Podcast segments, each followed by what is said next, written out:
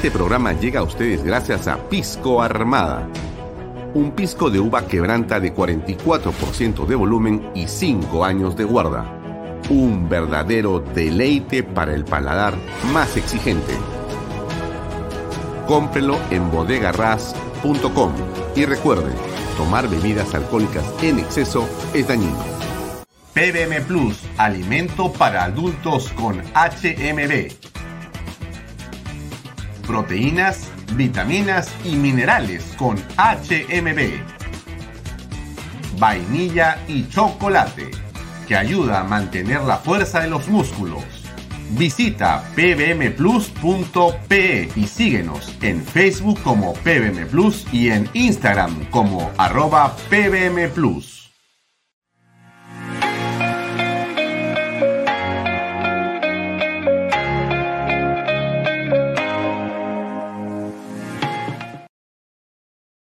Bienvenido a la familia Sarcleti. Contamos con más de 20 años construyendo momentos especiales en más de 21 establecimientos ubicados en Lima y provincias. Tenemos la variedad de carta más grande para compartir en familia, con amigos o simplemente tomarte un tiempo para ti. ¿Estás listo para vivir la experiencia Sarcleti? Indupark, lotes industriales desde 300 metros cuadrados. Págalos en 6 meses sin intereses. Indupark Crece con los expertos en desarrollo. ¿Qué tal amigos? ¿Cómo están? Muy buenas tardes. Bienvenidos a una nueva edición de Vaya Talks por Canal B, el canal del Bicentenario. Mi nombre es Alfonso Valle Herrera. Como todos los días estamos con ustedes de lunes a viernes, de seis y media hasta las 8 de la noche, son las 6 y 32. Este programa, como siempre, en vivo y en directo. Quizá la noticia más importante a esta hora sea la que tiene que ver con Jennifer Paredes. Así es, eh, el Poder Judicial ordenó la excarcelación de la cuñada de Pedro Castillo, o la hija cuñada. La segunda sala penal de apelaciones revocó la prisión preventiva y dispuso la comparecencia con restricciones para la hermana de la primera dama. Mientras tanto, mientras tanto, perdón, eh, la sala eh, ratificó la prisión preventiva para el alcalde de Anguilla, José Nenín Medina Guerrero. Esa es, creo que, la noticia más eh, importante. Ella estaba desde fines de agosto. En realidad, ella tenía que cumplir 30 años de prisión preventiva en el penal anexo de mujeres de Chorrillos. Y bueno, eh, básicamente lo que el juez dice es que declara infundados los recursos de apelación interpuestos y bueno, por lo tanto va a quedar en eh, libertad. Em, em, bueno, entre las restricciones que deberá cumplir Jennifer Paredes se encuentran no sentarse en lugar de residencia ni variar el mismo sin autorización escrita del juzgado de investigación preparatoria y comunicación previa al Ministerio Público. No tiene que ausentarse el lugar de residencia, eh, tiene que concurrir, tiene que estar, digamos, a disposición de las autoridades judiciales o del Ministerio Público cuando sea requerida. Si esto no es así, bueno, bajo apercibimiento se va a revocar la medida y se eh, ordenaría el reingreso de ella al establecimiento penal en caso de incumplimiento. Eh, bueno, realmente es sorpresivo esto, sorpresivo, porque pensamos más bien que el tema iba a ir para el largo, pero me imagino que habrá sido el juez con criterio, con eh, evidencia, seguramente provisto de lo mejor de su argumentación, el que ha decidido tomar esta decisión. No podemos imaginar otra cosa por lo pronto como dice Normita Suddenly. Hola Alfonso, qué impotencia. Esto fortalece al burro. Porque la prensa no nos advirtió que hoy resolverían, porque fue todo tan hermético. Eh, en realidad hay en este momento, te lo voy a decir en verdad, Normita Suddenly, hay cerca de seis u ocho temas judiciales que están corriendo en paralelo, todos ellos importantes y también, por cierto, hay temas en el Congreso que corren también como importantes. Es posible que, entre tanto, seguir la pista de Jennifer Paredes haya parecido algo secundario. Y como dices tú, se pasó. ¿Por qué la prensa no nos advirtió? Bueno, la prensa está en un montón de cosas, como tú te das cuenta, pero quizá había que haber puesto mayor, mayor cuidado, ¿no? Pero en fin, hoy vamos a... Dejo el tema ahí un rato para volver con otras cosas más enseguida. Eh, comienzo por aquí. Hoy vamos a tener como invitada a la periodista Mariela Baldi. Mariela Baldi es una conocida periodista, una mujer muy inteligente. Realmente siempre es un gusto para mí enorme conversar con ella. Estoy seguro que para ustedes también escuchar la conversación y estar presentes. Eso va a ser a las 7 y 20. Antes tenemos varias cosas de qué, de qué conversar con, con ustedes, por cierto.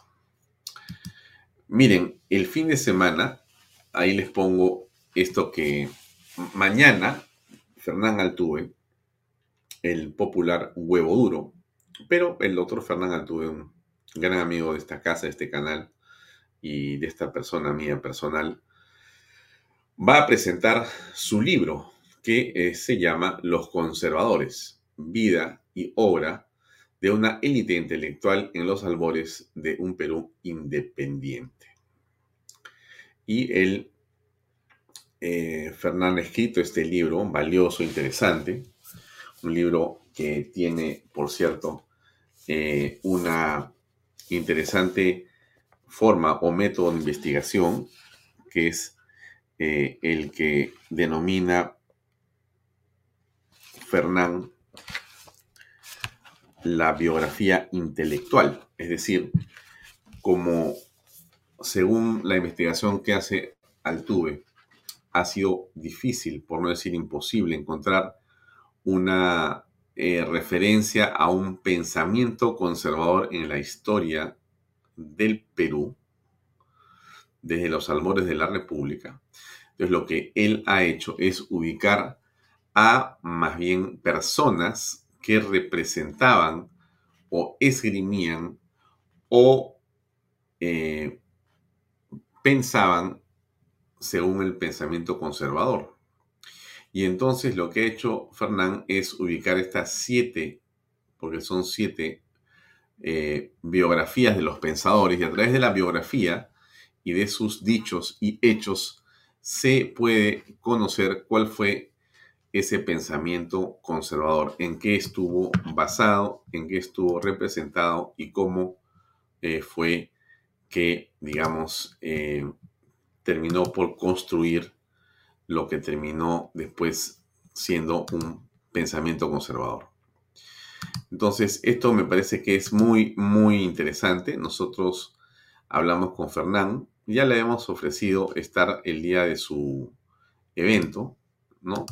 En la librería El Virrey va a ser este lanzamiento de su obra el día de mañana en la tarde.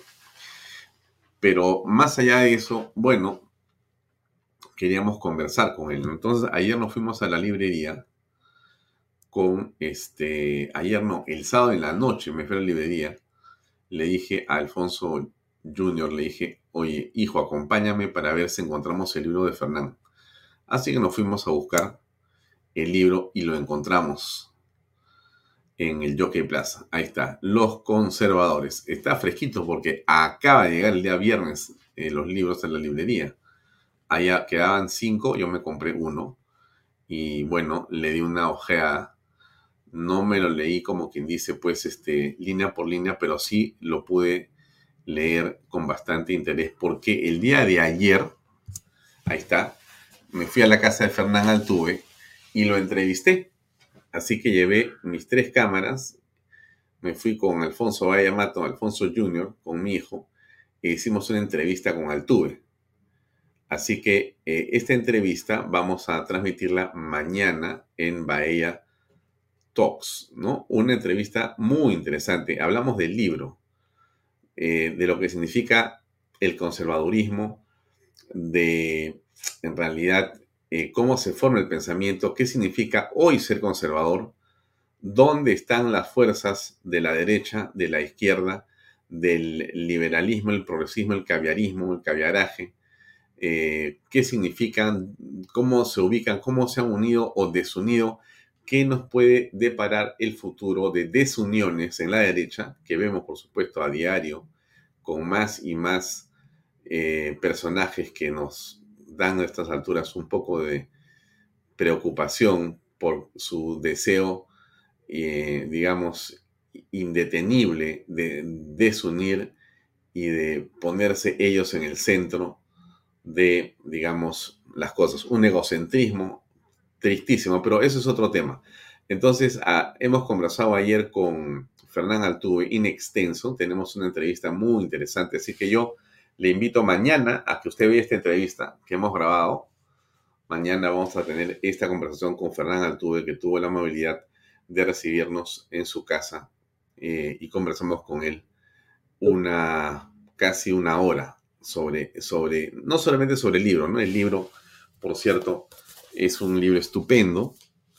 Em, ya le contaré mañana algunos detalles más. La dedicatoria que me puso Fernán en mi libro también se la agradezco de una vez. Igual se lo voy a agradecer mañana, mañana hablaremos más del tema.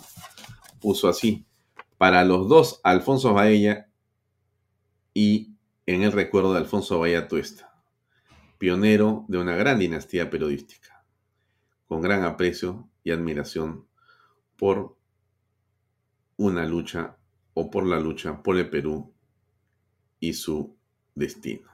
Fernán Altuve Febres. Bien, ese es el, libro de Altuve. Yo se los recomiendo. Acá está, ahí está. Pueden verlo. Se los recomiendo. Los conservadores. Ahora, esto de los conservadores es un tema muy, muy, muy, muy importante, ¿no? Yo creo que es central ¿Por, qué es importante? Porque la pregunta es, ¿qué tanto con el conservadurismo? ¿Qué significa? ¿Por qué está aquí? ¿Por qué está allá? Y bueno, me encontré con varias cosas en el camino. Alguna de las cuales es este video de Herman Terch, que es un eurodiputado del partido Vox. Y dicho sea de paso, ¿no? Los que tienen tan pocas ideas y le tienen tanto temor a la derecha conservadora y al conservadurismo, tan pronto ven a alguien que se dice conservador, le dicen ultraconservador, fascista, ¿no? En realidad eso más eh, que nada demuestra la, digamos, eh, inexistencia de argumentos para poder mostrar una posición política, ¿no? El conservadurismo, como dice el señor eh, Roger Scruton, que tuve el otro día Estoy un poco intelectual hoy día. Disculpen ustedes que empiece el lunes así, pero bueno, pues uno también tiene que leer un poco de vez en cuando, ¿no? Y como yo leo y leo para compartir con ustedes, entonces si no, ese es un, leer es un placer y es un placer poder contarle a algunas personas a las que uno aprecia lo que uno encuentra cuando lee, porque para eso uno lee, no lee para poder eh, compartir, ¿no? Uno no lee para poder estar ideas y poder compartir. Entonces, yo estuve leyéndome este libro, otro libro. Parezco vendedor de libros y tengo libros atrás en el background, pero no es así. Pero bueno, le explico. me compré este libro, este otro libro. Vamos a ver si ahí lo logra, lo logra ver usted, pero acá está el título. Ahí está. Ya, este libro se llama Breve Historia de la Filosofía Moderna de Descartes a, Wittgenstein eh, de Roger Scruton. ¿Correcto? Muy bien. Scruton es uno de los principales pensadores conservadores que existen en, la actualidad y que, bueno, tiene una obra muy este, frondosa, ¿no? Es ah, lo que ha hecho Scruton ha sido realmente muy interesante. Eh, entonces, Scruton dice una cosa muy importante, ¿no? Eh, en el prólogo de este libro se explica qué es ser conservador, ¿no? y es apreciar el valor de las instituciones, de las tradiciones, de los hábitos que se han ido desarrollando a través de los siglos, porque es de suponer que si bien eh, si se han ido haciendo con la sabiduría práctica de quienes nos han precedido, merecen nuestra confianza. Reemplazar lo viejo que funciona por lo nuevo que creemos que se ajusta a algún principio general abstracto es poco sensato incluso si el principio general parece recomendado por una razón altruista. En ese sentido, este tema del conservadurismo, la pregunta es, ¿conserva qué, no es cierto? Conserva temas que son centrales e importantes, que no está amarrado, que no está amarrado de ninguna manera a un inmovilismo. El conservadurismo en realidad lo que busca es reformar, ¿no es cierto? Aquello que no ha funcionado bien debe ser cambiado, pero lo que uno no puede hacer es presentarse y decir vamos a hacer todo de nuevo otra vez, porque eso sí entraña un peligro de los demagogos. Bien, dicho esto, dicho esto, eh, le pongo este video cortito de Herman Terch para que usted se ubique. ¿Por qué? ¿Por qué? Déjeme quitarle a, a Fernán. ¿Por qué le cuento esto de los conservadores o los liberales o? ¿Por qué creo que es importante? Porque hay un debate político, hay un debate de ideas, hay un debate de formas de ver la sociedad, que yo creo que es lo que está de muchas maneras también en el fondo de la pugna por el poder. Yo creo que cuando más temprano nos acerquemos a ese debate, eh, cuanto más pronto podamos conversar sobre esos temas, es muy posible que estemos más cerca de encontrar los consensos. Eh, lejos de las etiquetas y más próximos a eh, definir qué significa lo que pienso, lo que piensas, lo que pensamos, es seguro que encontraremos un camino para hacer ese Perú que todos queremos. Y por eso yo creo que es importante eh, leer, contrastar, escuchar, reflexionar, tratar de encontrar en eso los caminos de la solución en el país. Creo por eso que el libro de Fernán, que mañana presenta él en la noche en la librería de Rey en San Isidro, o creo que es en Miraflores, en Miraflores eh, va a ser muy interesante, muy importante. Es, es muy valioso, muy, muy valioso. Em, y es una aproximación al tema, insisto, del debate de las ideas. El debate de las ideas, no de las personas. Pero ¿qué cosa decía Germán Terch? Déjenme ponerlo para que ustedes hagan una idea de dónde está. Ustedes van a escuchar y van a decir, uy, esto lo he escuchado yo no en otra parte, sino va a entender perfectamente de qué se trata. Ahí se lo pongo. Ahí va. Soy Germán Terch, soy eurodiputado, estoy en el Parlamento, en el Parlamento Europeo con el partido Vox. Y hoy vamos a hablar de la extrema derecha, la célebre extrema derecha, la omnipresente extrema derecha. Todos ven extrema derecha por todas partes en todo lo que no les gusta. Esa es un poquito la forma de hacer política, la forma de la retórica de los partidos tradicionales, de la socialdemocracia, de izquierdas, de derechas, los radicales comunistas, los moderaditos del Partido Popular Europeo. Todos ellos ven en extrema derecha. El Partido Popular ha colaborado con los verdes, con los comunistas y con los socialistas para montar hoy otra vez una aquelarre contra la extrema derecha. ¿Qué es la extrema derecha? La extrema derecha somos los partidos conservadores, que somos los partidos que defendemos unas políticas que antes defendieron otros y que dejaron de defenderlas porque se fueron todos hacia la izquierda. Unos hacia la extrema, extrema izquierda, eh, junto a los terroristas, junto a los narcocomunistas, eh, y con ellos están colaborando como el Partido Socialista Obrero Español, y otros se fueron hacia el centrito y se quedaron en la izquierda, donde estaba el PSOE, ahora está el Partido Popular. Y ahí están todos ellos unidos y todo lo demás, claro, donde estamos nosotros es la extrema derecha, pero nosotros no nos hemos movido.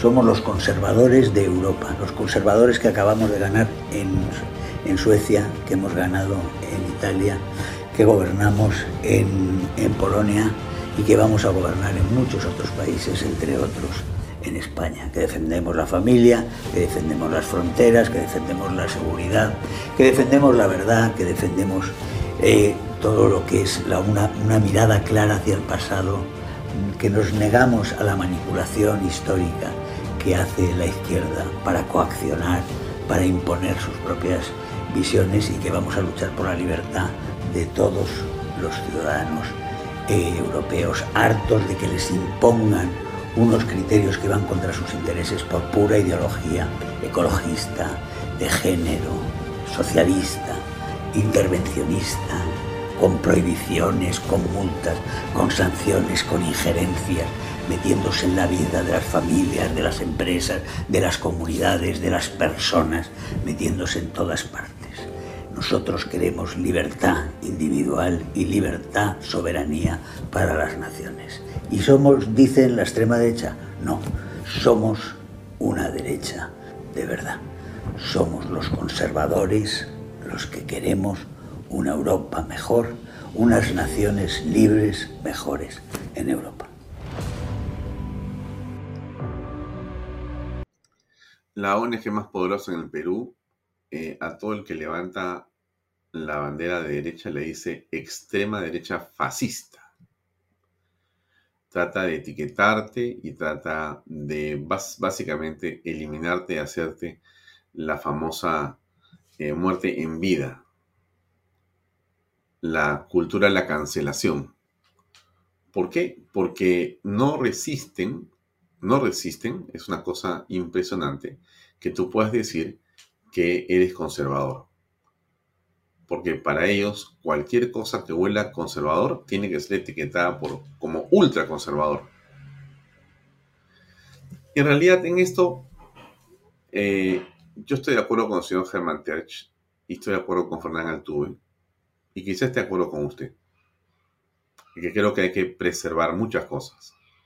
Que creo que hay mucha gente que se olvidó de defender lo que siempre hay que defender. La vida, la familia, nuestras tradiciones. Sin que eso signifique que tenemos que apegarnos a aquello que no funcionó. Por el contrario, que tenemos que ser capaces de poder revisar las cosas para mejorar la sociedad. Pero eso es lo que no ha ocurrido. En realidad, lo que hemos visto simplemente es que lo cool, lo de moda, lo políticamente correcto es ser inclusivo, ser de izquierda, ser moradito, ¿no? O ser de colorcitos, ¿no? Eso es lo, lo realmente poderoso, ¿no? Y muchos jóvenes, creo que quizá la palabra muchos jóvenes es una expresión trillada, algunos jóvenes eh, caen en ese encanto, otros creo que no. Yo creo que hay una creciente, eh, digamos, espacio de jóvenes que han reaccionado frente a esto y se dan cuenta que una posición de derecha conservadora es una posición que más bien es compartida por millones de personas en el Perú. Somos un país conservador de derecha.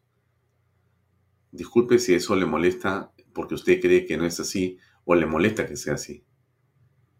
Quizá lo más conservador en el Perú sean las provincias. Quizá lo más conservador en el Perú sean las provincias.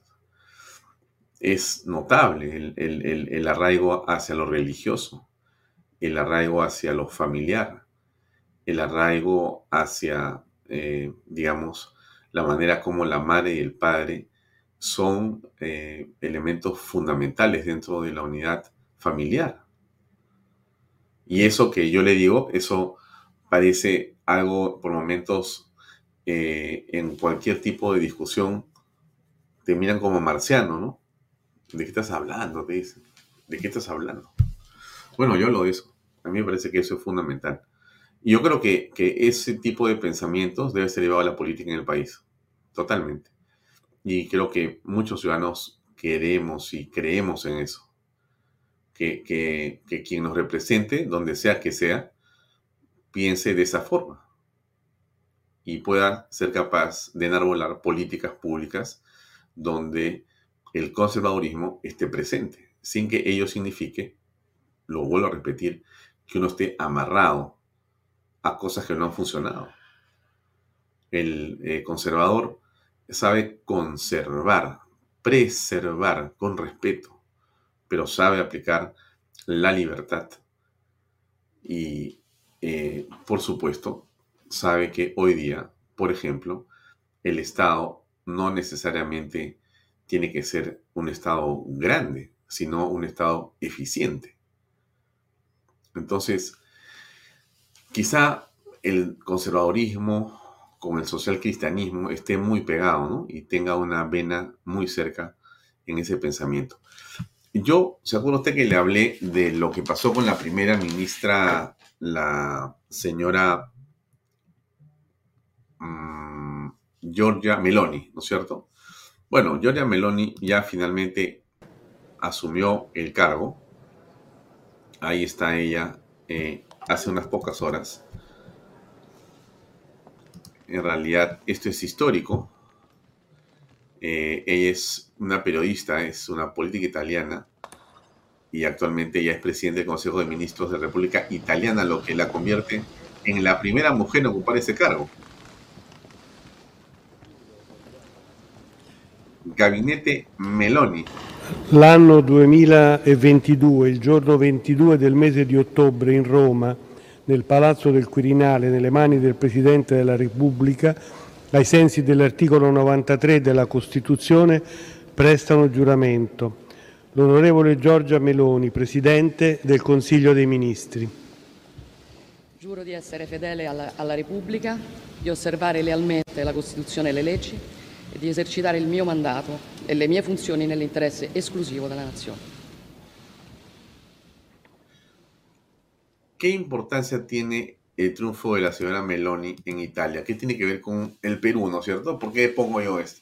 ¿Por qué, por qué hablo de Herman Terch, de Vox? Porque todo esto tiene una vinculación. Es lo que, dice muy bien Herman Terch. Estamos defendiendo aquello que algunos defendían antes y lo dejaron. Se olvidaron. Meloni estuvo hace poco en España. ¿Se acuerda usted de ese video donde ella sale hablando junto con Abascal? Acá está, mire. Queridos amigos de Vox, gracias. Yo me siento en casa. Me siento en casa porque hay un aire de cultura nacional y orgullo, de raíces de futuro, de historia e identidad. Yo soy Georgia. Soy una mujer, soy una madre, soy italiana, soy cristiana, no me lo pueden quitar. Todo lo que nos identifica está siendo atacado. La patria está siendo atacada. Comunidades, fronteras, historia, identidad. Debemos trabajar juntos porque la Europa de post-Merkel sea la Europa de los conservadores las Europa de los patriotas. En esta batalla no estaréis solos. En esta batalla tendréis millones y millones de patriotas italianos a vuestro lado. ¡Viva España! ¡Viva Italia!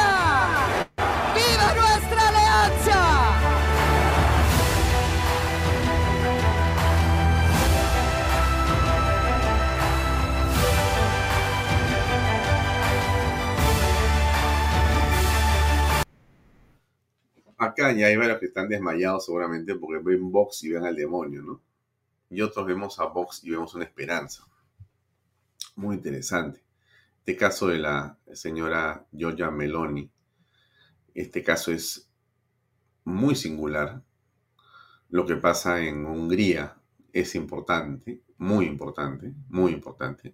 Tocaremos eso en el momento que, que corresponda. Pero todo esto que yo le cuento a ustedes para que de alguna manera, usted también tome una posición. Eh, averigüe usted, eh, encuentre usted, eh, reflexione usted en torno a aquellas cosas que son, eh, desde su punto de vista, importantes en la conversación cotidiana. Porque todo esto que, de lo que yo le hablo, finalmente requiere una reflexión de usted. No es simplemente sentarnos a discutir solamente si Castillo hizo algo corrupto o no hizo algo corrupto y si hay o no este, elementos de convicción. Yo creo que es fundamental entender de lo que se trata en el país y es básicamente de tener una posición clara con respecto a los temas que están en el mundo y que nos llegan a nosotros, porque no podemos creer hoy día, ojo, estoy seguro que ustedes entienden perfectamente, no podemos creer que en el Perú estamos en una especie de globo encerrados, ¿no? Vivimos en un mundo que está impactado profundamente por la tecnología de la información y comunicaciones. Estamos en un mundo eh, que recibe los influjos permanentes de las ideas que en el mundo se están discutiendo. Y tan pronto entendamos lo que pasa en el mundo será mejor para los peruanos sin desarraigar nuestros pensamientos, sin salirnos del track de nuestras ideas y tradiciones, pero comprendiendo aquello que es necesario que comprendamos, aquello que es bueno para todos. Pero solamente podemos entenderlo si estamos atentos a lo que pasa. España y Vox es un excelente ejemplo. Giorgia Meloni en Italia es otro ejemplo. En Hungría pasan cosas fantásticas, de las que nos ha hablado eh, Miklos Lucas muchas veces. Pero hay que profundizar en esos temas para entender y comprender. Entonces, por eso es lo, de mañana es muy interesante la, comparación con Fernán Altuve.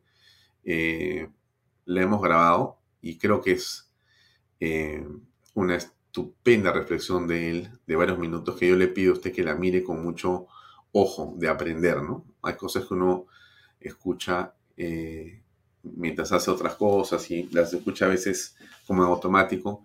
Y hay ciertos temas en los que vale la pena que uno se ponga, como quien dice, en una posición un poco más reflexiva. Y creo que lo que mañana vamos a conversar con Fernán, estoy seguro que va a ser una pieza que usted puede guardar para enriquecerse. El padre Omar, que tú conoces bien porque lo hemos, eh, digamos, eh, tocado aquí en varias oportunidades, es uno de los sacerdotes eh, más interesantes en su acción social.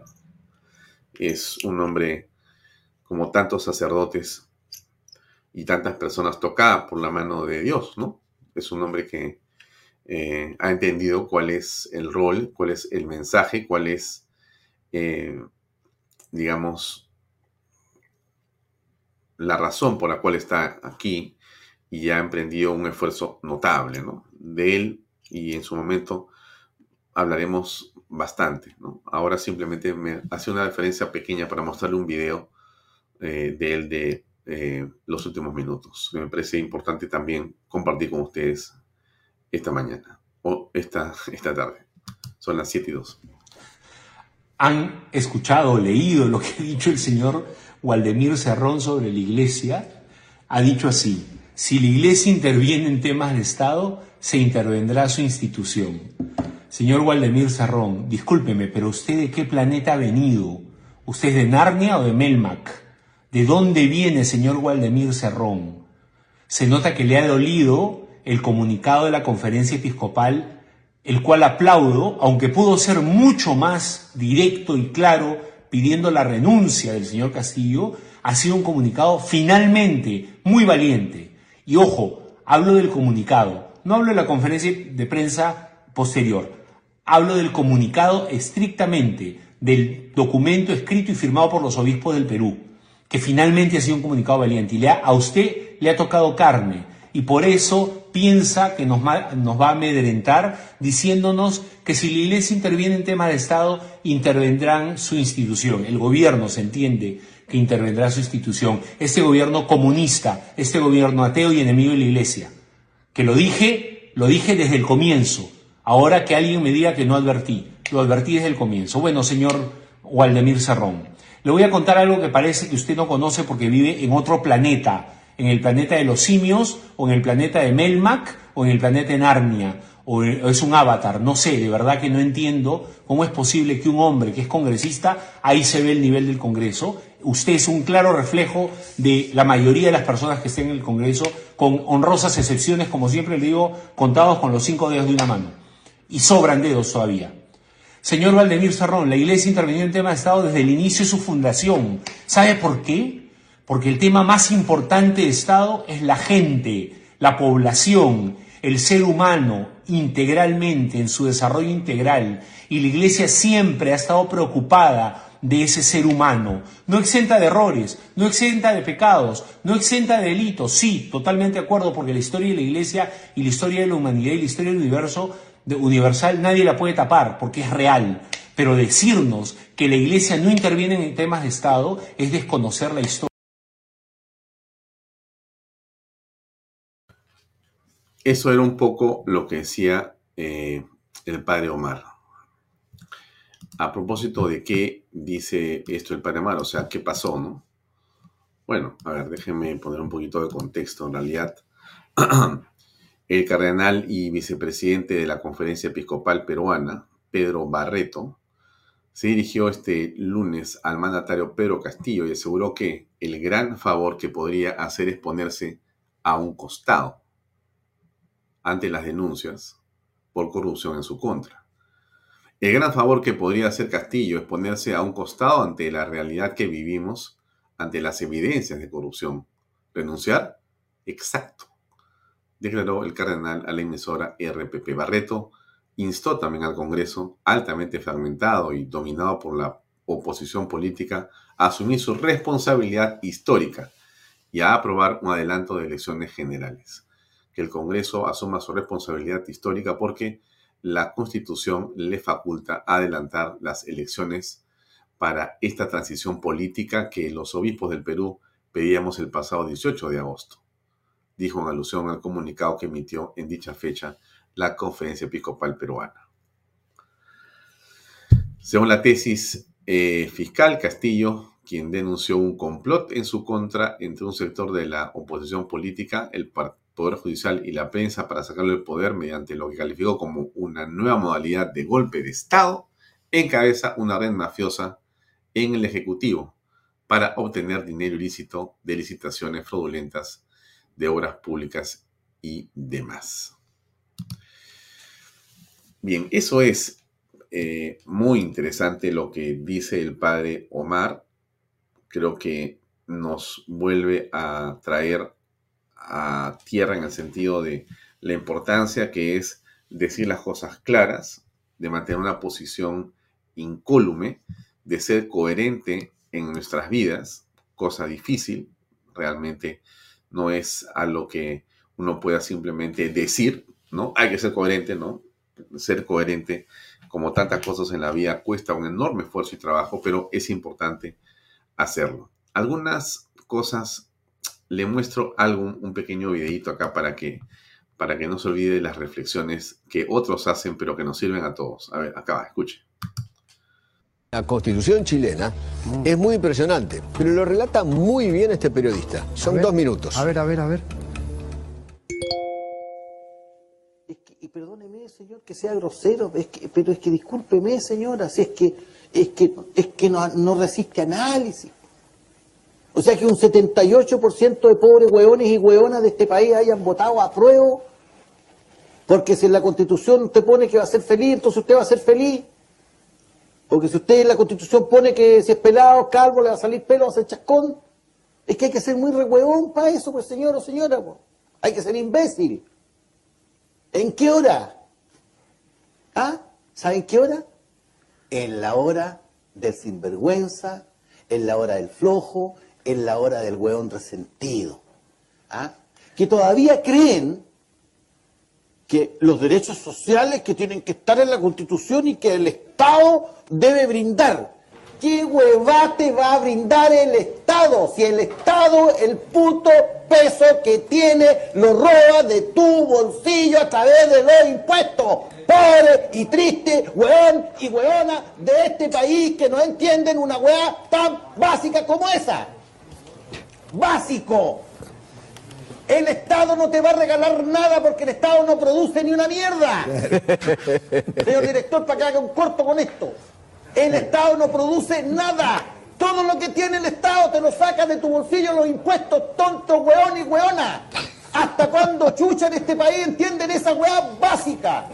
El Estado no produce nada.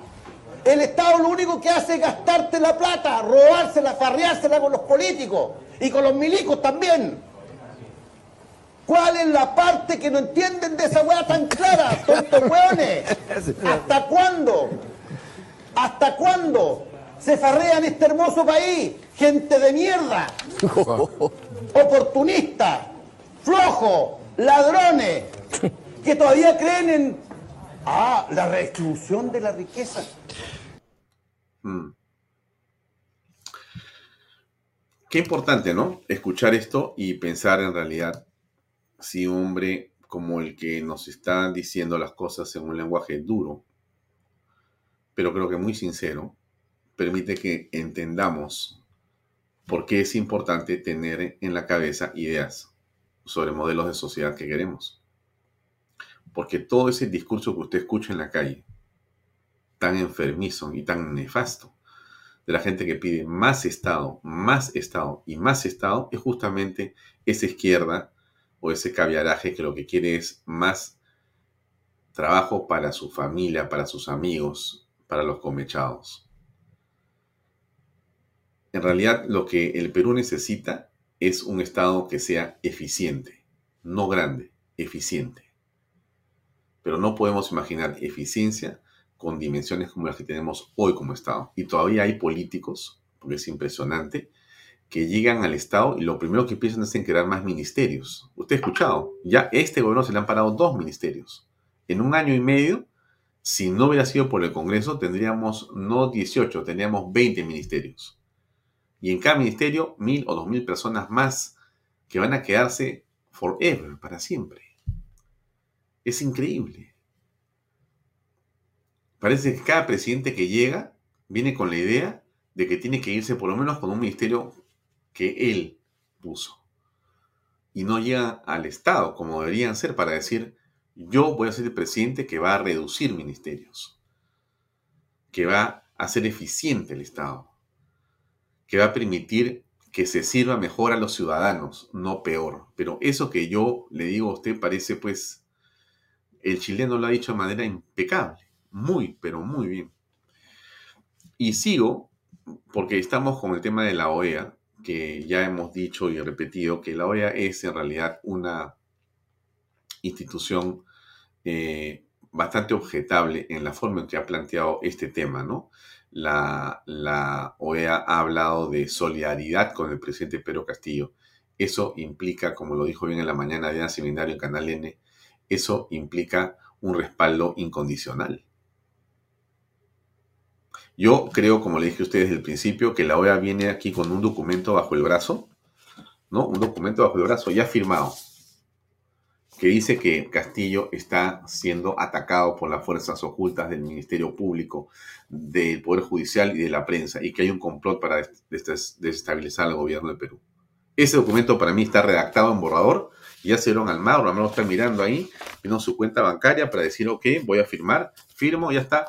Chicos, vayan a comer su ceviche, tomen su pico sour y después presentan esto y se vienen corriendo. Y le hicieron el favor a Castillo. Bueno, ese es mi pensamiento. De repente estoy equivocado.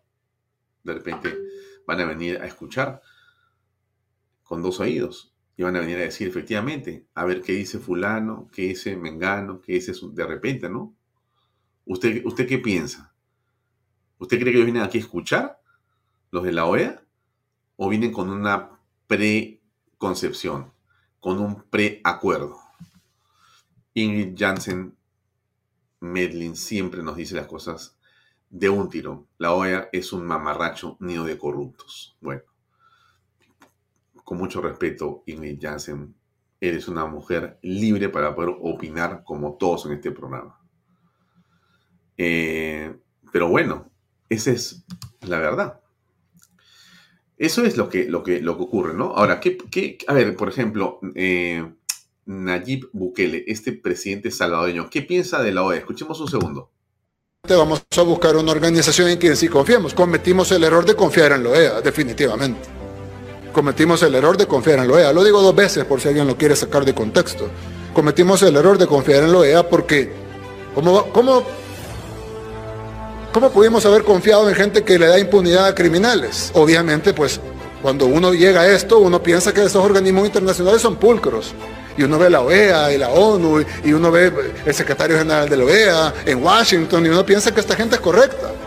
Claro, cuando uno ya entra en esto y se da cuenta que las cosas no son como las pintan, que la comunidad internacional en su gran conjunto es hipócrita y cínica y caen ante grandes abusos a los derechos humanos verdaderos, donde asesinan gente en la calle y asesinan manifestantes en la calle y guardan absoluto silencio, pero en El Salvador, donde nunca hemos lanzado una, lata de gas lacrimógeno en mi gobierno y en dos años, nos han condenado como 80 veces por violaciones a los derechos humanos y nunca hemos lanzado una lata de gas lacrimógeno. Y en otros países donde asesinan a mansalva a los, a, los manifestantes, callan.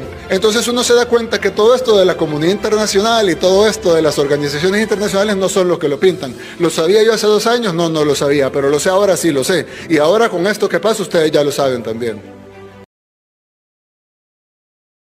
Esa es la verdad, ¿no? O parte de la verdad, ¿no? Para no... eh, yo, yo, yo creo que la cosa aquí con la OEA va a ser contraproducente para Castillo, porque creo que cuando vengan, si es que hacen un trabajo rel- relativamente objetivo, relativamente objetivo, no les queda otra más que escuchar al Congreso, al Poder Judicial, a la Fiscalía, tendrán que reunirse con algunas organizaciones de la sociedad civil y imagino que algunos periodistas o gremios de periodistas se dirán, este tipo es increíble. Porque si hay un gobierno en América Latina, además de, Chin- de- además de Nicaragua, Venezuela y Cuba, después de estar Perú, entre los países que más ha vulnerado el eh, artículo cuarto de la Carta eh, Democrática Interamericana. Porque transparencia cero, ¿no? O sea, si aquí hay algo que, que no ocurre en el, en el Perú con el gobierno, es transparencia. Y eso es eh, el artículo cuarto de la Carta Interamericana, que no ha leído el presidente. Hablan del artículo 16 o 15 del golpe de Estado, que no, no aplica para Perú, pero en fin, cuando tienes abogados que están un poco alterados, puede salir cualquier cosa, ¿no? Lo cierto es que el presidente ha continuado y continúa en una, digamos, estrategia de obstrucción. No solamente de obstrucción a la justicia, sino también de obstrucción política, ¿no? Él ve, por ejemplo, y la gente que lo acompaña, ve en López Aliaga, ve en Porqui un enemigo que tiene que destruir. Y eso es algo inconcebible.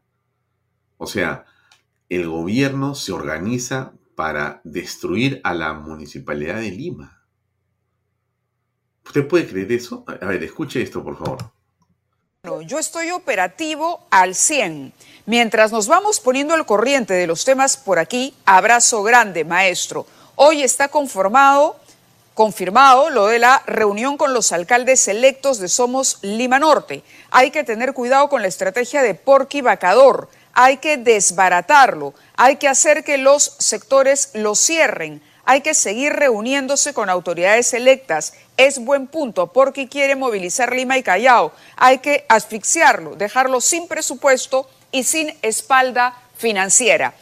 Esto constituye delito, digamos, cruza la línea entre lo que sería una coordinación política, una estrategia política contra un adversario político que acaba de convertirse en alcalde de la ciudad por elección popular o ya el hecho de decir recorte de presupuesto sin espalda financiera, lo asfixiamos con los sectores, eh, constituye algún tipo de irregularidad o de ilegalidad, doctor.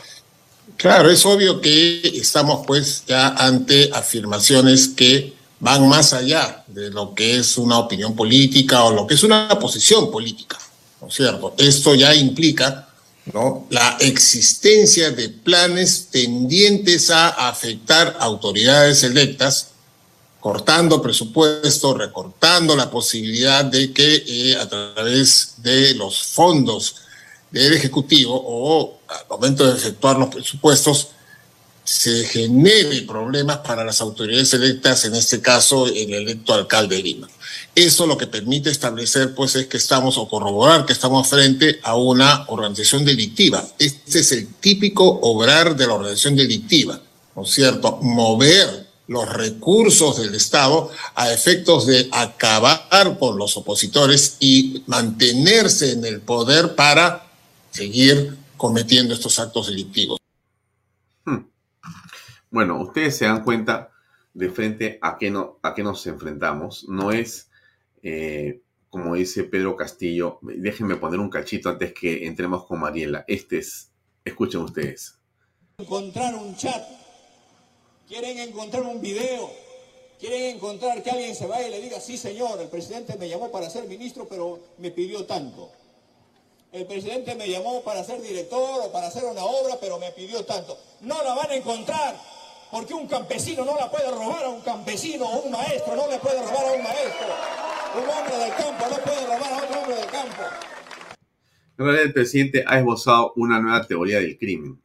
Un campesino no le puede robar a otro campesino. Un hombre del campo no le puede robar a otro hombre del campo. Y yo me pregunto si habrá gente que cree eso, ¿no?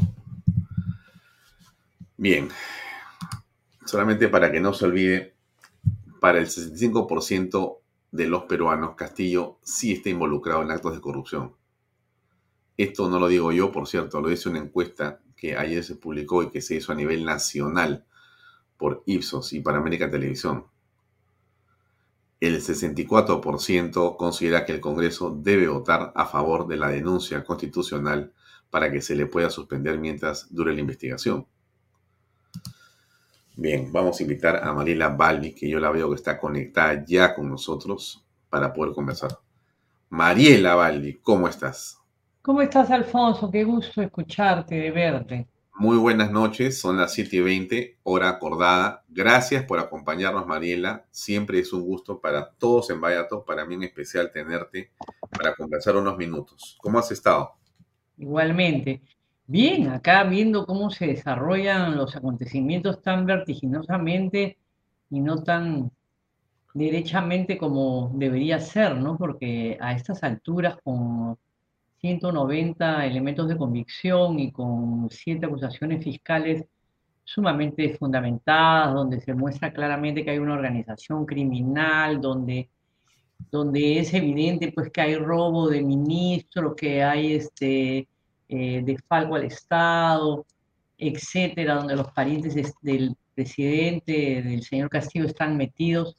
Es evidente pues que acá hay una cosa que apesta demasiado y que eh, sería motivo ya de vacancia, porque hemos tenido el gobierno de PPK donde tuvo la decencia, digamos, en medio de todo de renunciar, mientras que a Vizcarra se le evacuó porque habían cinco colaboradores de Vizcaces que lo señalaban como eh, eh, detentor de, de coimas en el gobierno regional y eso bastó para tener 105 votos. Y sin embargo ahora tenemos una realidad que es escalofriante, espeluznante y terrorífica en el Congreso de la República, porque tenemos congresistas que han sido comprados y han sido comprados no hace un mes, no hace no hace dos meses, tres meses, han sido comprados antes de que el gobierno entrara en funciones, antes del 28 de julio. Esto ha sido muy bien diseñado y muy bien eh, coordinado tanto por Weber Castillo como Ver Camacho y como toda la gente que ha rodeado al presidente y que lo ha ayudado a, robar, ¿no? Y que lo ha, felizmente algunos de ellos se han eh, eh han decidido ser colaboradores eficaces, a los cuales la verdad es que hay que, no sé, agradecerles la palabra porque es un poquito demasiado, pero sí, pues, este,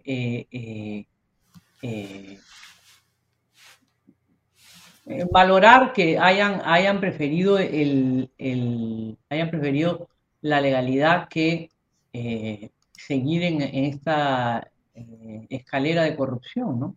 Mariela, eh, la encuesta del día de hoy, publicada en Perú 21 y en el Comercio, tiene varias cosas que yo quisiera comentar contigo brevemente, o que más bien tú nos comentes brevemente. Mira, lo que he anunciado en el titular es lo más eh, claro del tema, o sea, 65% eh, creen que el presidente esté involucrado, ¿no? Pero, em, digamos, al lado derecho dice, está informado de la denuncia constitucional presentada por la fiscal de la Nación contra el presidente Castillo en el Congreso. 64% sí estoy informado, 34% no. En Lima 73% sí está informado. En provincias 60% sí está informado. Muy bien, pero ahí viene a continuación otra cosa importante que ya no tiene que ver con el presidente, sino con el Congreso de la República. Y dice, el Congreso debe votar a favor o en contra de la denuncia constitucional. 64 piensa que sí, en Lima 75% piensa que sí. O sea, la mayoría de gente piensa que el Congreso sí debe votar. Pero al final, esto de la izquierda, termino ahí, la revocatoria de congresistas más bien parece que también ha llegado. 75% en total en el Perú piensa que deben irse todos. ¿Qué piensas tú al respecto? Mira, eso es una cosa un poco maniquea a mi juicio. Acá hay una, un asunto, tenemos una constitución que no se puede aplicar en medio de la corrupción que vivimos, una corrupción inédita en la historia republicana del Perú en estos 200 años que tanto le gusta señalar a, Castillo, pero eso que se vayan todos es una cosa un poco pues este, emotiva, ¿no? Estamos en una era, en unos tiempos de donde el egocentrismo y el individualismo son los verdaderos partidos políticos, ¿no? Porque a mí no me cae este, a mí no me cae el otro, y así, así pasamos enjuiciando la, la realidad política de nuestro país. Yo creo que hay que seguir lo que dice la Constitución. O sea, la Constitución dice que al cabo de un tiempo eh, este, eh, se tiene, tiene que eh, llamarse elecciones generales. Las elecciones generales no deben ser, digamos, sin ningún cambio institucional, porque acá lo que ha pasado es que Vizcarra ha manipulado de la manera más maquiavélica y más horrorosa a la opinión pública, nos llevó a un referéndum un poco así como carneros, y se votó la no reelección de congresistas, cosa que es una cosa contraproducente, porque la persona que se dedica a la política se dedica a la política, o sea, la política no te puedes dedicar a la ingeniería y a la política, o sea, si te dedicas a la política te dedicas las 24 horas. Y tenemos los congresistas que tenemos, que se venden por una obra, porque les van a llenar el bolsillo y porque son cinco años en los cuales tiene que rentabilizar, pero así al máximo. Entonces yo la verdad creo que se vayan todos, me parece que es una cosa que va un poco, tiene un trasfondo incluso político, porque es más el sector de izquierda, el llamado caviar, que está en, esta actitud de que se vayan todos, y la gente pues que está harta, la, la, la, población está harta, o sea, en cualquier, en cualquier sector social, tú lo único que escuchas es eh, eh, crítica y, fastidio frente a la enorme corrupción y el robo descarado que está eh, practicando uh, Pedro Castillo Terrones. Y mira que no me refiero a la parte porque Castillo tiene como dos caras, ¿no? Como las dos caras no de Jano, porque la verdad que no le corresponde tanto comparación y metáfora con los griegos, pero, pero Castillo tiene un programa prosenderista que no es él, pues, el jefe máximo del Partido Sendero Luminoso, ciertamente, pero en lo que es educación, es, está, está abriendo las puertas al Ministerio de Educación a, gente ligada al Movadef. Eso es claro, es neto a esa federación FENATEP que él eh, eh, legalizó a los dos días o al día siguiente que entró al eh, gobierno con este ministro absolutamente ligado a Sendero que era Iber Maraví. Y entonces, y también lo vemos en la prefectura, en la prefectura tenemos en la, perdón, el Ministerio Interior tenemos a prefectos y a subprefectos. Hay un buen porcentaje de ellos que están, han, han firmado por Movadef. Movadef, como todos saben, es la, la fachada, eh, ¿cómo decir? La fachada un poquito más de, un tono más bajo de eh, Sendero Luminoso.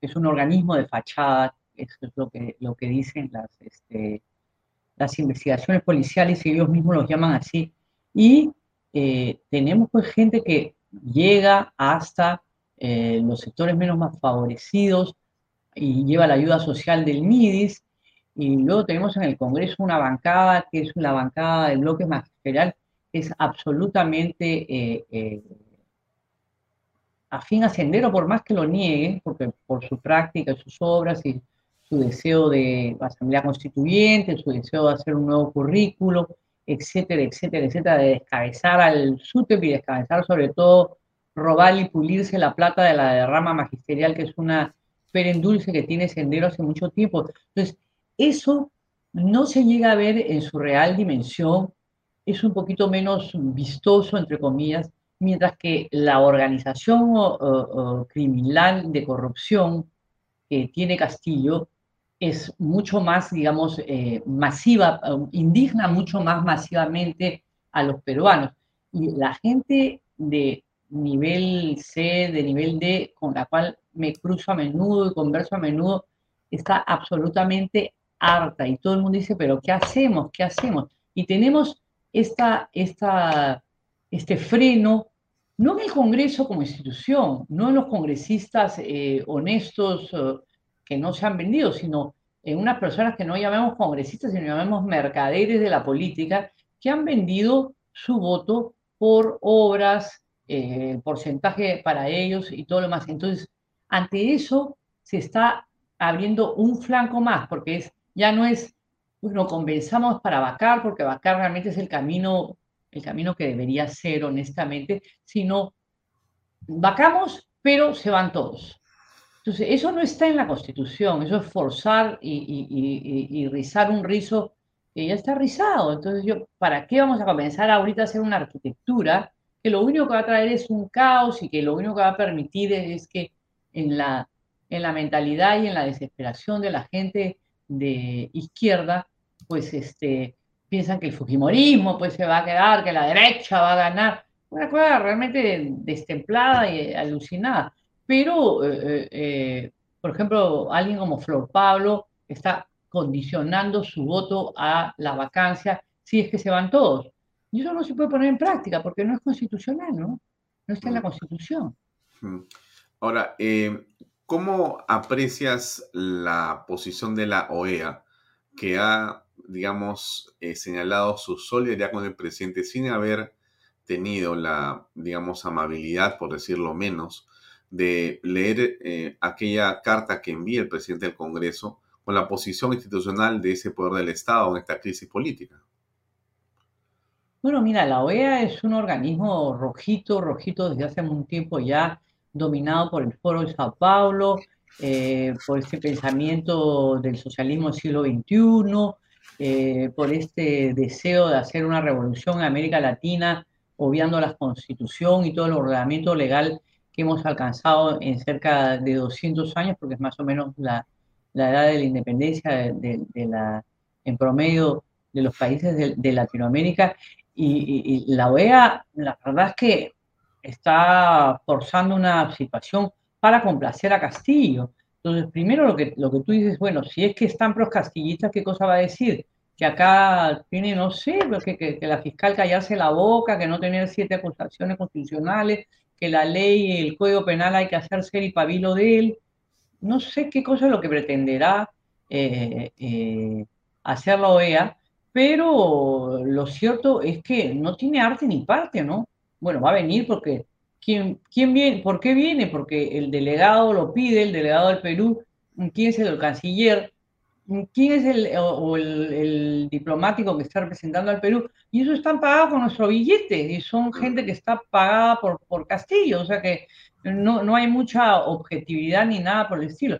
De recibirlos habrá que recibirlos y habrá que empapelarlos, puede decirle, obviamente, la amenaza contra la libertad de expresión es otra cosa tremenda que está ocurriendo en este gobierno contra la prensa libre y que se viene feo, porque así comenzó en Venezuela. Lo que pasa es que todo el mundo dice, no, no ha pasado de Venezuela porque, bueno, pues no han nacionalizado las cosas, pero poco a poco, ¿no? Acá se está desarmando toda una estructura democrática que malo que bueno teníamos y que funcionaba de alguna manera. Ha comenzado con la denigración del Congreso y poco a poco va a ir eh, carcomiendo y, y, si es que no ha carcomido ya muchos sectores de nuestra sociedad. Y por otro lado, ¿en qué otros lados hay corrupción? Hemos visto esta denuncia el domingo sobre 60, 90 millones de, soles de terrenos en Chilca de una empresa marca, que es algo alucinante, porque se están levantando en peso todo un eh, distrito del Perú. Entonces, la verdad es que la OEA, si es que viene y cierra los ojos, va a ser como le fea cumplir, ¿no? O sea, los hechos que ya lo que se sabía que iba a ser, ¿no? No va a tener ninguna importancia. Ahora, lo que sí sería grave es que Castillo se empodere por ello, ¿no? Entonces ahí sí que estaríamos ante una era ya más que inversionista, aunque su planteamiento no es vinculante, ¿no? Sí, entendamos que no es vinculante. Eh, te referías a esas 90 hectáreas que están valorizadas en qué buen negocio. de soles. ¿Qué tal business? Sí, ahora, eh, pero el presidente de la República eh, da la impresión de que tiene como estrategia hacer que venga la OEA, finalmente lo saludará, se victimizará y tendrá, como yo decía, eh, su certificado de que la OEA estuvo acá y que vio que efectivamente lo trataban mal y que era la oposición, porque eso va a venir ya firmado desde afuera. Y aunque eso no sea vinculante, puede ser, no sé qué piensas tú, Mariela, un argumento para un posible golpe de Estado complejo, pero no imposible. Mira, yo no sé, porque para hacer un golpe de Estado tú necesitas de las Fuerzas Armadas, ¿no? Necesitas sacar los pocos tanques, aunque hay mucha gente que dice, oye, los tanques no funcionan, anda la segunda división o la que está en Lima, ahí al, al norte, no me Pero acuerdo yo he visto varios golpes de Estado y no ha pasado nada en el Perú en los últimos 24 meses. Mire, he visto hasta tres golpes de Estado. El pero primero, tenían a la gente a su favor. no, no, no. El primero, el 3 de septiembre. Vizcarra le da un golpe de Estado al Congreso. Pone la foto Pero del mira la popularidad que tenía pasa Vizcarra, Alfonso. Al día siguiente, rodea con la DIVIAC todo el Congreso, ¿no? No era Fuerza Armada, era Policía Armada. No pasó nada. Y he visto otro golpe de Estado, que es cuando Merino asume el gobierno y salen a la calle las ONGs y los medios de comunicación en comparsa, aplauden esto y se produce el derrocamiento en la práctica de el señor Merino y la asunción de una cosa de lo más extraña que es esta aparición del señor Sagasti. Bueno, ahí tienes tres momentos estelares donde No, la falta el de Fujimori en el personalidad- 92.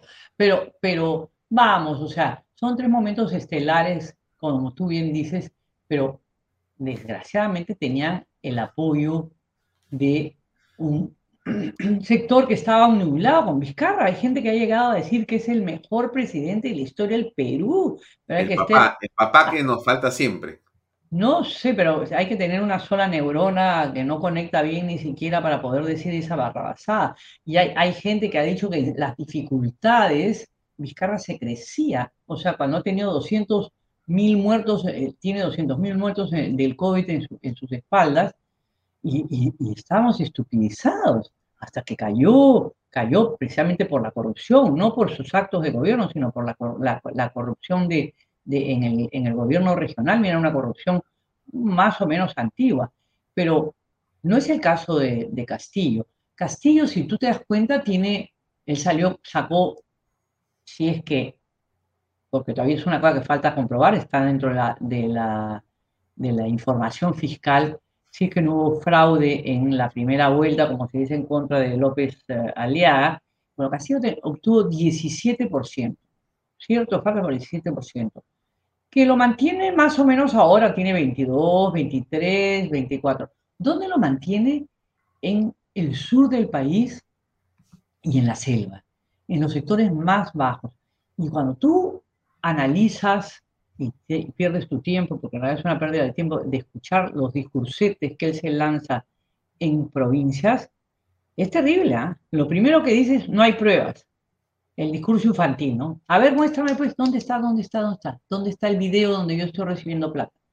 Eso tiene cierto efecto, porque va acompañado de un presidente que llega y le dice, oye, aunque lo han pifiado en Cusco, ¿no? O de acuerdo, pero hay gente simple y sencilla que puede creer esto, por lo menos para no perder la ilusión pues, de haberse equivocado cada vez que vota. ¿Me entiendes? Y que tiene un desengaño del Estado, hay gente que vive un poquito, eh, eh, eh, no un poquito, sino bastante fuera de lo que es lo- lo- los beneficios del Estado. Entonces, esto puede explicarte que siga este, este apoyo. Pero ayer, por ejemplo, en Pichari ha dicho, la OEA, la OEA, esta es la OEA, esta OEA es diferente, esta OEA es una, cosa diferente a la antigua OEA. Esta OEA conoce perfectamente lo que pasa adentro del país, en cada rincón del país, o sea, la OEA es maca la cachimba.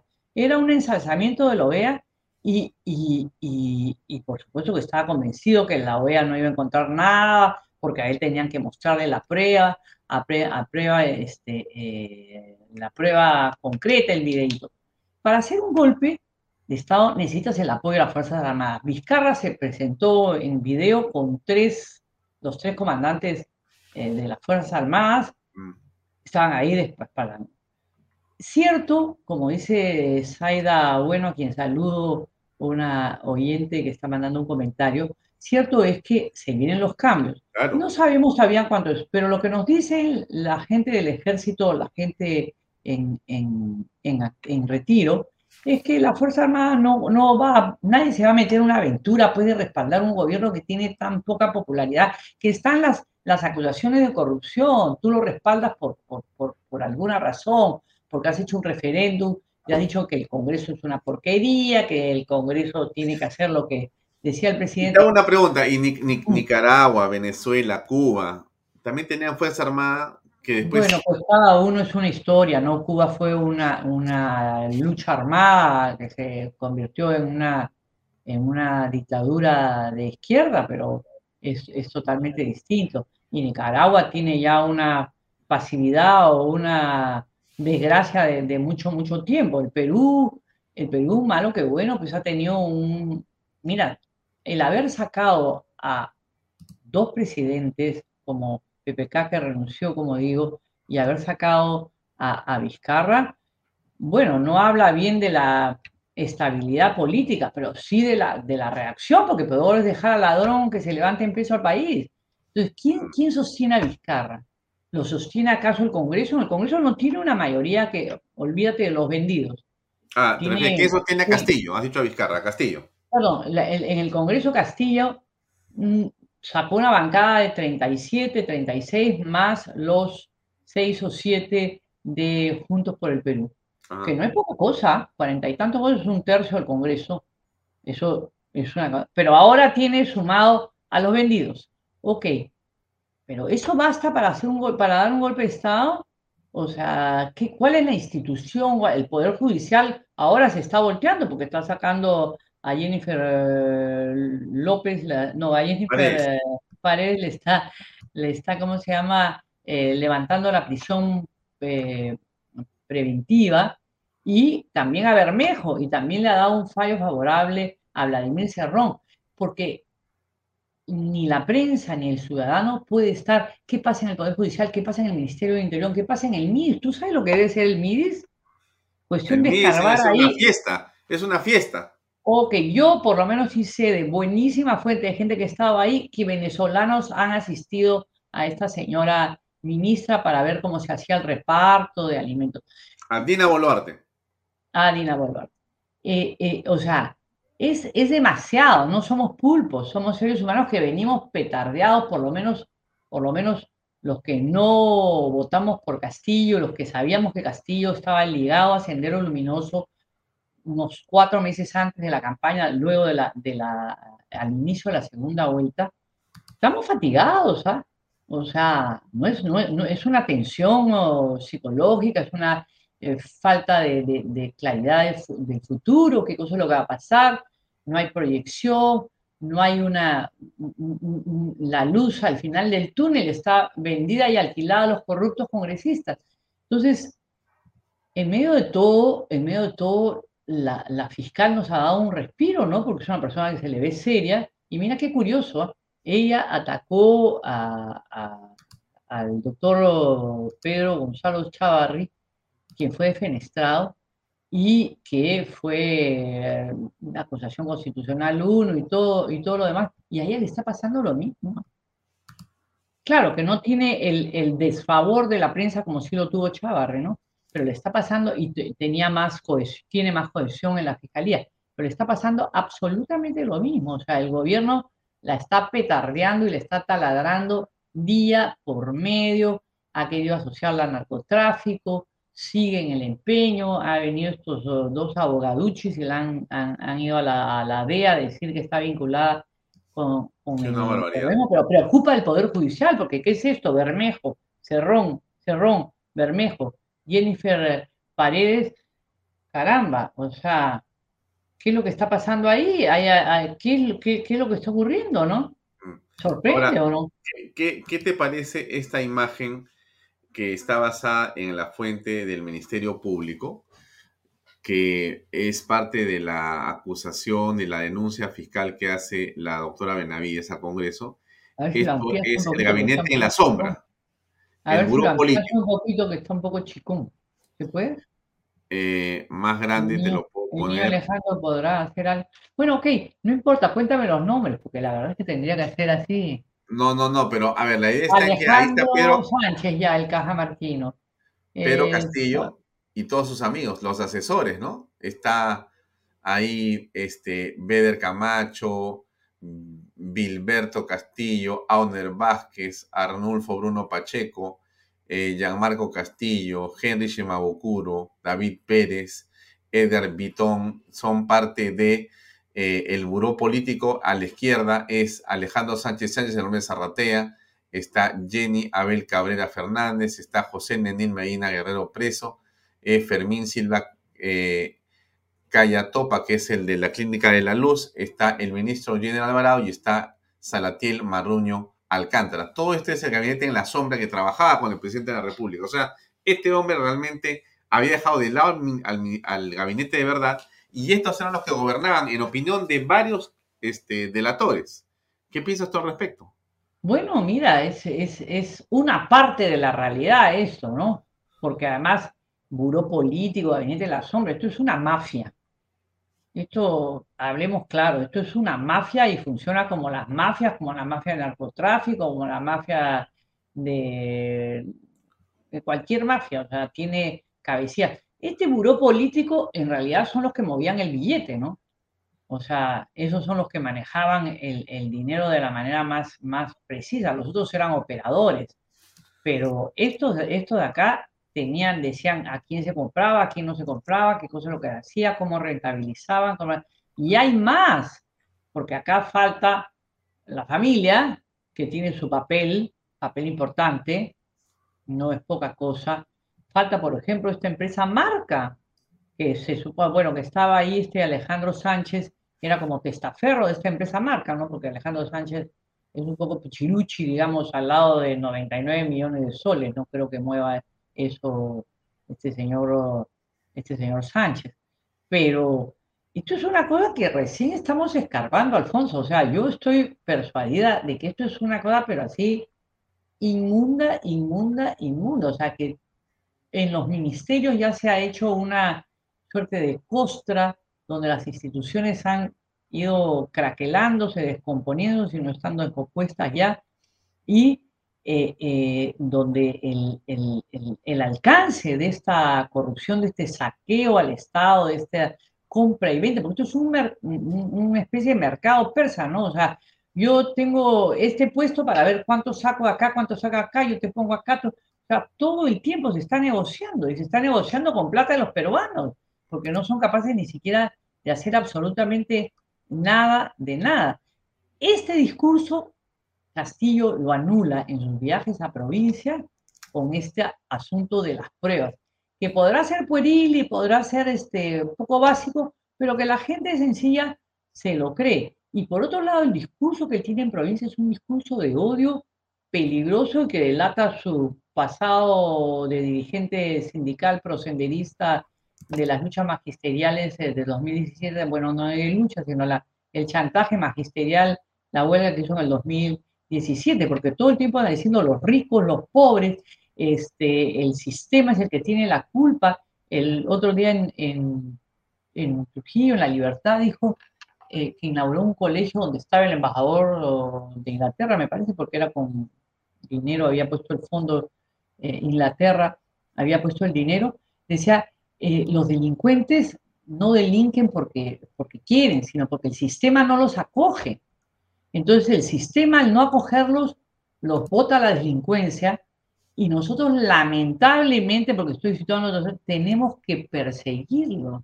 O sea, es un discurso bien, bien, bien corrosivo, que, engancha con el sentimiento de frustración y postración que tiene la gente en un país tan complicado y complejo como es el Perú, ¿no?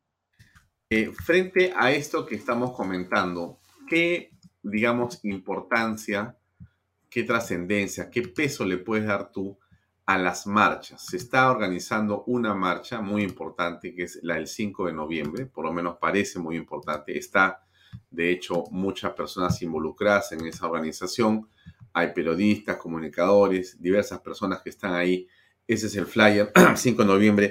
¿Qué, qué, digamos, importancia le das tú a estas marchas que se están planeando en este momento para el 5 de noviembre? Bueno, a mí me parece una iniciativa encomiable, como todas las otras marchas que han habido. Eh, demuestra pues que la gente no se va a dejar hacer así nomás y no se va a dejar eh, aplastar así nomás. Eh, es gente que, trabaja, que ve desesperado cómo se va, digamos, enturbiando el futuro de, sus hijos, que no va a poder dejarles eh, nada que sea, digamos, de los cuales enorgullecerse, lo que va a ser engullido por esta eh, corrupción o filosenderista, filoizquierdista, filo de extrema izquierda, a mí me parece que en realidad no es que quiera desmerecer nada, todo suma, cualquier cosa suma. Y esto estoy segura ha calado, ¿ah? porque yo he escuchado a mucha gente, inclusive gente de, Arequipa, que me ha dicho voy a venir a la marcha, y yo no, no sabía si es que se iba a replicar en, en, eh, en provincias, pero en todo caso hay gente que está dispuesta a venir acá a marchar, yo creo que es una buena iniciativa y está hecha por gente que no está en la política, pues. O sea, lamentablemente no hay líderes, ¿no? Eso lo hemos conversado en, algún, eh, en algún momento. No hay un liderazgo que tú puedas reconocer y decir, ya, ok, este señor lo sigo porque este, tiene ideas buenas y nos va a conducir a buen puesto. Pero esto es una manera, digamos, de hacer, de tomar eh, eh, la iniciativa de un liderazgo colectivo, que como te digo, es gente que, es gente que no está pues ligada a los partidos ni nada por el estilo, estoy segura que esto va a, hacernos sentir un poco más coleccionados, un poco menos frágiles, porque la gente está harta, ¿no? La gente está harta porque dice, pero ¿cómo hacemos? ¿Cómo hacemos? Y la verdad es que los buenos que somos nosotros, no estamos acostumbrados pues a, patear, eh, como ha hecho Belmont con, el, con la señal de PBO a, romper puertas, a coger balas, a tirar palos, a sacar este, chicotes, a sacar este, eh, machetes. No, no, no es el estilo, no es el estilo de las personas, eh, más bien el, coronel eh, Gil, que es el que, el que está, es uno de los organizadores, el que tiene, ha puesto mucho entusiasmo en eso. La verdad que más bien estuvo en la captura de Abimael Guzmán, ¿no? Entonces es, más bien Hein, o sea, más bien construye, no está acostumbrado a... Y eso, eso, o sea, es una cosa que suena un poco lejana, pero en, el, momento práctico el izquierdista va y hace como en la marcha contra Merino, comienza a bombardear muertos, no importa, un muerto es algo bueno, mientras que nosotros los demócratas no estamos en ese plan, pues. Y eso es un hándicap, en estos momentos es un hándicap, por eso que hay gente como Rospigliosi y varios otros, Fernando Rospigliosi, que dicen, bueno, esto necesita una salida dura, una salida a la, a la brutante, como decía mi amigo Humberto Sato, este gran casinero que tuvo la, gastronomía peruana, que creó la cocina Nikkei junto con otros, pero, eh, eh, o sea, es, es, tremendo, pero es así, pues. tú, tú has imaginado. Tú has imaginado, Mariela, que estemos eh, atrapados en un artículo constitucional como el 117, que según los defensores del presidente, como dice que son cuatro los eh, motivos por los cuales puedes vacar al presidente, eh, no hay nada más que hacer sino esperar hasta el 26? Mira, yo creo que hay un hecho que es la realidad, es la, desgraciada realidad que vivimos todos. El Perú está siendo carcomido por la corrupción, las instituciones se está desinstitucionalizando. Ante eso, la ley de leyes, la Carta Magna, la Constitución, tiene que encontrar una salida dentro de lo que podría ser una interpretación, porque si no vamos a poder decir, no, no dice acá, acá la plana no me ha dicho deje de reír fuerte, sino ha dicho deje de reír, no hay que poner fuerte. Es un poco, es un poco rígido, pero claro, también piensa en que, en que la ley tiene interpretaciones, pero se supone que la constitución no. Pero nada de esto pasaría si es que no hubiera congresistas vendidos. Por eso que yo me permití escribir en la última columna mini columna de, Expreso, que lo que habría que hacer es una especie de bullying a la buena a estos congresistas corruptos que son 28, 29, y, y, preguntarle, o sea, la prensa unida, preguntarle, decirle, oiga, ¿por qué usted tiene negocio con el gobierno? ¿Usted ha recibido algo del gobierno? ¿Por qué no vota por la vacancia? ¿Por qué votó para por la ventana? ¿Le parece que a Castillo? o sea, atormentarlo tanto, porque sí existe una cosa que se llama la sanción social. Eso sí yo estoy convencida.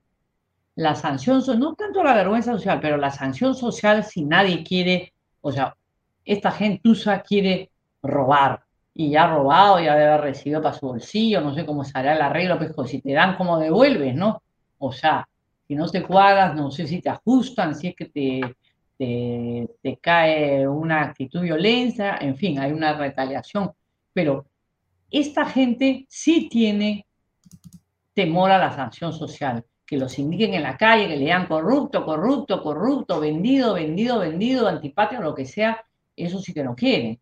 Por eso que hay algunos que se han alineado y han dicho que van a, votar por, por, la vacancia, ¿no?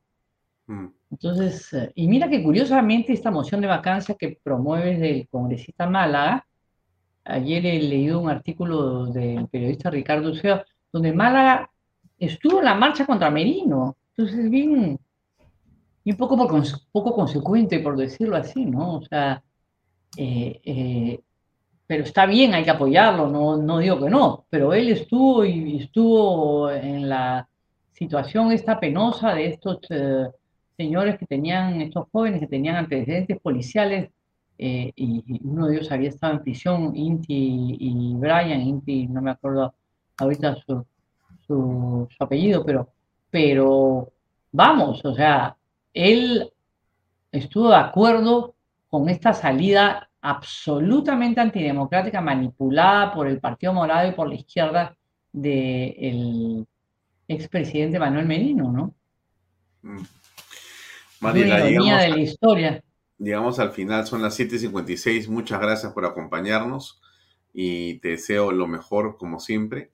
Y, habrá oportunidad de poder vernos personalmente. No te veo desde antes 5 de noviembre. Al 5 de noviembre, ¿estarás ahí? Bueno, sí, pero está, están amenazando con una marcha el 10 de noviembre de los extrema izquierda diciendo que van a bajar al Perú. Yo creo que no hay que atarantarse con eso. eh, eh, eh no hay que atarantarse con eso porque, porque no hay manera, ya han querido traer a los ronderos y toda esta cosa, no, no, no está. Por más que tengan la plata, por más que tengan los cubanos, por más que tengan a los, este, a los eh, eh, eh, venezolanos, al foro de Sao Paulo detrás, aupando este señor tan inútil, pero tan uña larga como Castillo, no es tan fácil hacer una algarada y cerrar el Congreso, ¿no? ¿Cómo se cierra el Congreso? Preguntémonos más bien, ¿no? Me parece... Quemándolo. Bueno, habrá que, habrá que ver la manera de proteger eso, ¿no? Complicado. Y de pensar cuán real es, ¿no? Sí. Y estar siempre alertas, ¿no? Porque no podemos estar, bajar la guardia, eso sí de ninguna manera. Deprimirse es lo peor. Muy bien, Muchas gracias, Mariela. Un beso. Que te vaya muy bien. Muchas gracias. ¿ah? Buenas noches. muy amable. un gusto. Gracias. Gracias. Adiós. Bien, amigos, era la periodista Mariela Balbi que nos acompañó. Son dos minutos para las ocho de la noche. Y yo les agradezco, como siempre, por estar con nosotros en Vaya Talks. Y será hasta mañana. Mañana, como yo les hago acordar, tenemos una entrevista con Huevo Duro. Logramos eh, conversar con eh, nuestro amigo Fernán Altuve tuvo la gentileza de recibirnos en su casa y le hicimos una entrevista en torno a su libro, Los conservadores, los conservadores. Yo sé que a mucha gente escucha la palabra conservadurismo y se desespera, se tira de cabeza. Bueno, mañana tírese de cabeza mirando la entrevista. Estoy seguro que va a encontrar cosas valiosas en la misma. Va a ser una linda oportunidad para que usted escuche a Fernán hablando de su libro de sus ideas en torno a un tema que estoy seguro será de utilidad para todos. Gracias por acompañarnos. Nos vemos mañana a las seis y media en punto en una nueva edición de Baella Talks por Canal B, el canal del Bicentenario. Gracias y muy buenas noches. Este programa llega a ustedes gracias a Pisco Armada. Un pisco de uva quebranta de 44% de volumen y 5 años de guarda un verdadero deleite para el paladar más exigente. Cómprelo en bodegarras.com y recuerde, tomar bebidas alcohólicas en exceso es dañino. PBM Plus, alimento para adultos con HMB. Proteínas, vitaminas y minerales con HMB vainilla y chocolate, que ayuda a mantener la fuerza de los músculos. Visita pbmplus.pe y síguenos en Facebook como pbmplus y en Instagram como arroba pbmplus.